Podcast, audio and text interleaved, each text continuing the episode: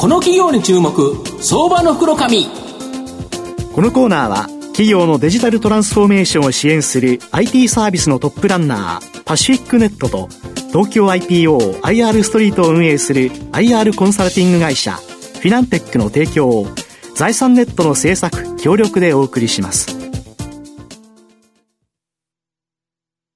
ここからは、相場の福の神、財産ネット企業調査部長、藤本信之さんとともにお送りいたします。藤本さん、こんにちは。毎度、相場の福の神こと藤本でございます。まあ、去年の大ヒットというと、まあ、鬼滅の刃、今年もという形なんですけど、そんなキャラクターがですね、まあ、いっぱいですね、人気キャラクターあるかと思うんですけど、これをうまく活用された企業、今日ご紹介したいなというふうに思います。今日ご紹介させていただきますのが、証券コード4286、東証一部上場、レックス代表取締役社長の内川純一郎さんにお越しいただいています。内川社長、よろしくお願いします。よろしくお願いします。よろしくお願いします。レックスは東証一部に上場しておりまして、現在株価2693円、約、えー、27万円で買い、1単位27万円で買えるという形になります。東京都港区南青山にですね、本社を置く IP 知的財産権、このコンテンツをですね、活用した反則プロモーションに強みを持つマーケティング支援企業になります。キャラクター、アーティスト、映画、アニメやゲームなどの IP コンテンツを活用した各種反則プロモーションや物販ビジネス、コラボレーションカフェを運営している企業になります。あの、しかし社長、御社はこの IP、まあ、コンテンツを活用した反則プロモーションや物販ビジネスに強みを持つということなんですけど、具体的なですね、なんか実例みたいなのを教えていただいてよろしいですか？はい。えー、日本の小売をまあ元気にするということで、うんはいまあ、小売の方々はもう人を集めたいということで、そうですよね。よくあの、何々を買うと何々が当たるっていうありますよね、最近ね。そういうキャンペーンはもう店頭でやってますよね。はい、いっぱいやってますね。えー、まあコンビニエンスストアとかディスカウントストアとか、うん、まあ GMS とか、うんうん、まあその景品の、景品が当たるキャンペーンをやりながらですね、実はそのキャンペーンにちなんだ商品もわれわれがリスクを取って作ってる。そのキャラクターの。そうなんですよ、まあ、それが非常に特徴がありまして、うん、あのやっぱりあの場所限定、うん、そして、うん、えー、期間限定、まああの商品限定という、そういったものを作ってですね、あのファンの方々を、うん、あの騒ぎをどんどん作ってるってことなんですね、うん、今だからあれですよね、そのコンビニで、あのこれが売ってた、あれが売ってた、さまざまな情報って SNS ですぐ通じるから、もうこれ買えたというので、みんな上げて、そうそれがそれを呼ぶんですよね。そうですね、今までは宣伝というのがありましたけど、うん、もう SNS で十分あのリーチできますんで、うん、だからいいものがあったら、もうみんな集まってくるんですね、うん、そうですね。それが非常に特徴ですね。なるほど、今までと反則キャンペーンしかなかったのに、はい、そしたらそこのグッズ、その限定商品、また限定に弱いんですよね、そうですね、もう限定じゃないと集まらないんですよ、本当に、ね、いつでも売ってると、えー、いくらいいものでもなかなか買ってくれないけど、限定だと今買わなきゃいけないと思うから、思わず買っちゃうと。そうですね。いうことですよね。だから我々の会社では、プロモーションマーチャンダイジングサービスという言い方と、うん、えー、限定流通サービスと呼んでおります。なるほど、なるほど。で、あとコラボカフェ、これどういうものなんですか？あのー、まあ、食とコンテンツのコラボということでございまして、はい、まあ、うんうん、あのコンテンツを利用して、うん、そのカフェを運営するんですね。そして、まあ、小さなテーマパークを作るような感じ。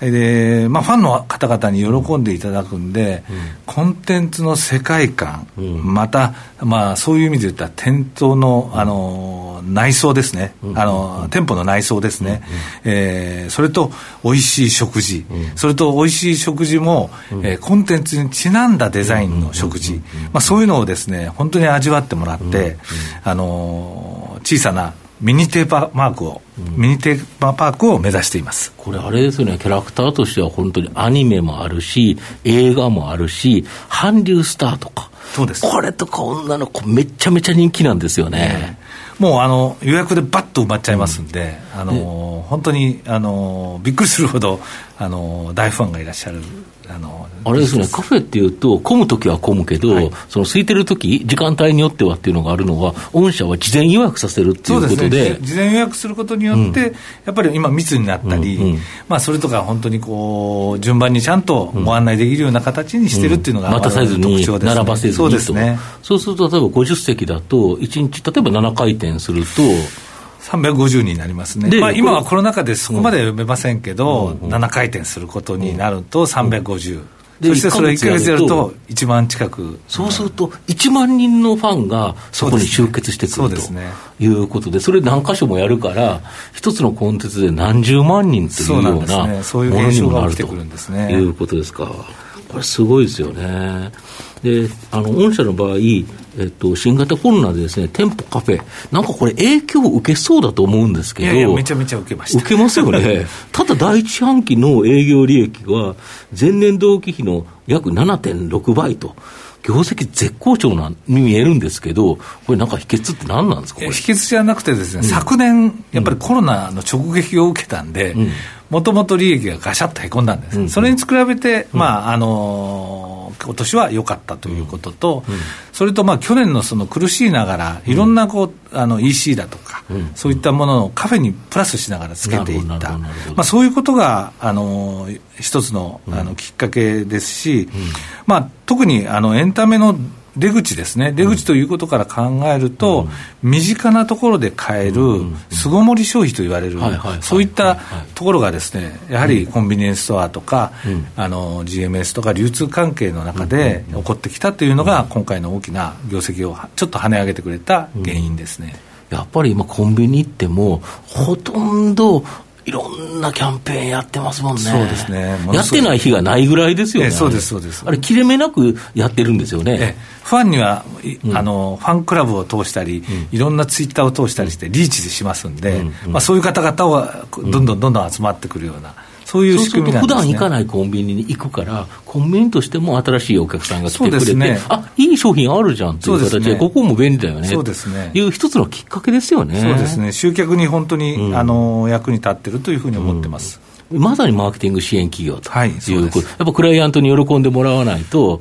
まあ、レックさんの未来は、なんか暗そうですね、やっぱりお客さんに喜んでいただく、うん、まあ、逆にお客さんの反則費をいただくんですけど、うん、お客さんの売り上げにも貢献している、売り上げ原価になりますので、そうですよね、そこがちょっと。あの我々のあのなるほど、単純に広告宣伝費をもらってるだけなんですそれじゃないんですね、物販をするということは、お客さんの売り上げですよね。そうです。なるほど、あと中経営方針で、 experience、体験価値とエンターテインメント、エンタメ、これを掛け合わせたエクス、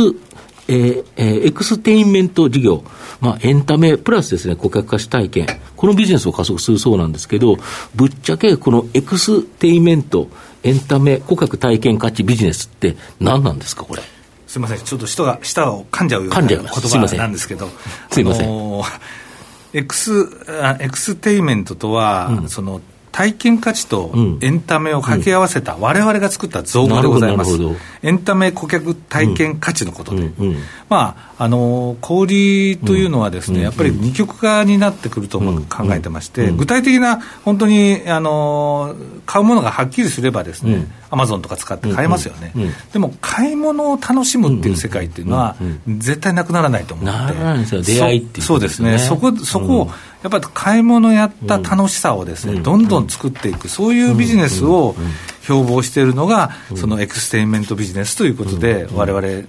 造語で作ったビジネスになります。なるほど、これを拡大していくのに、御社は例えばコンビニであったり、ドラッグストア、GMS、いろんな面を抑えられてるんですよね。まあ、そうですね。あの本当にあのさっき冒頭に言いましたけど、日本の氷を元気にしたい、うん、まあ、氷の方々が本当にやっぱりそういった中で人を集めたい、それに貢献していきたい、うん、これは社会問題でもありますんで、うん、そこに貢献していきたいっていうのは、われわれの願いですね。なるほど、御社の今後の成長を引っ張るもの、改めて教えていただきたいんですが。まあ、あの今ご紹介いただきましたエクステイメントビジネスをどんどん拡大していきます、うんうん、これが一つです、うん、それと、うん、えー、5月の26日に、はい、えー、まあ、将来に合わせて持ち株会社体制への移行の検討開始というのを発表させていただきました。そして来年の1月よりですね、国際会計基準を採用して、今、えー、グループ会社である、えー、東証一部の CDG 様を、うんうん、えー、連結化していく、うん、まあ、それでですね、うん、やはり同じような業態が集まってるというふうなことですんで、うん、その中でやっぱ合理化をしたりですね、やっぱりあのそこそこ約300億以上になりますんで、やっぱりわれわれの業界でも非常にあのポジションがしっかり取れてくるなというふうに考えてるんですね。それとやはり少子高齢化の中、業界再編も起こりますし、もっともっとこうそういう意味で言ったら、M&A なんかを利用しながらですね、えー、その顧客体験価値、また、そのセールスプロモーションの世界をですね、いろんなインキュベーションが生まれてくると思うんですね。そういったことで、えー、成長したいなと。私自身がですね、やはり最終的には、えー、人材育成と経営者を育てるっていうのが大きなポイントに、あのなってますんで、それを本当に実現したいなと思っています。なるほどあのお客さんというのは、いわゆるキャラクターなどを、えー、提供している方の企業と、あとはそれをあの買う消費者といやいらっしゃると思うんですけれども、ファンというのはかなり厳しい目でキャラクター商品を見ていくと思うんですが、えー、そこはやはり相当時間かけてすり合わせをされていらっしゃるということなんでしょうか？そうですね、もうもまさしくですね、もう表現力、世界観、それをですね壊す壊すっていうことは、もうブランド基礎になりますので、ブランドと同じなんですね。そうですよね。だからそれに対してものすごく気を使いながら、うん、だからそういう意味で言ったら小さな知恵の集積だと僕らは考えてますんで、うんうん、まあ、小さな知恵の集積って簡単に真似できないですよね、うんうん、だからそれを積み上げながら、うん、えー、まあ本当に改善しながら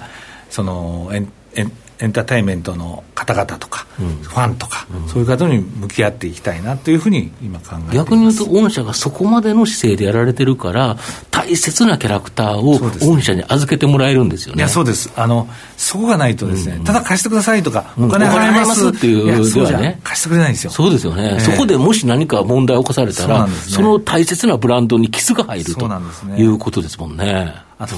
起こさないとは言いませんけども、そこに一番気を使いながら、企業として作ってきたのが、今の会社の、えー、なるほど、そこは真摯にということですよね。そうですね、真摯に、まあ、誠実にと真摯にっていう、まあ、人間として当たり前のことをちゃんとやりたいっていうのが、企業姿勢でもありますんで、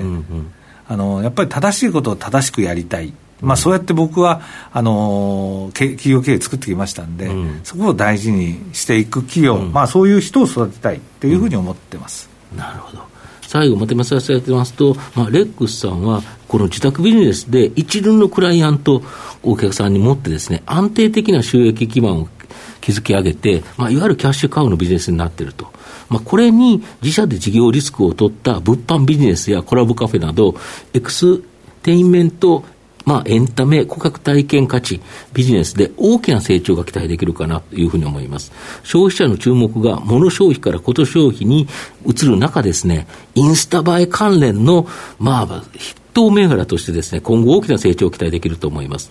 ちょうどですね、今月末、6月末にですね、株主優待の権利確定日もあるので、まあ、相場の福の神のこの企業に注目銘柄になります。今日は証券コード4286東証一部上場レックス代表取締役社長の内川淳一郎さんにお越しいただきました。内川さん藤本さんありがとうございました。どうもありがとうございました。ありがとうございました。企業のデジタルトランスフォーメーションを支援する IT サービスのトップランナー東証2部証券コード3021パシフィックネットはパソコンの調達、設定、運用管理からクラウドサービスの導入まで企業のデジタルトランスフォーメーションをサブスクリプションで支援する信頼のパートナーです。取引実績1万社を超える IT サービス企業、東証2部証券コード3021パシフィックネットにご注目ください。この企業に注目、相場の袋紙。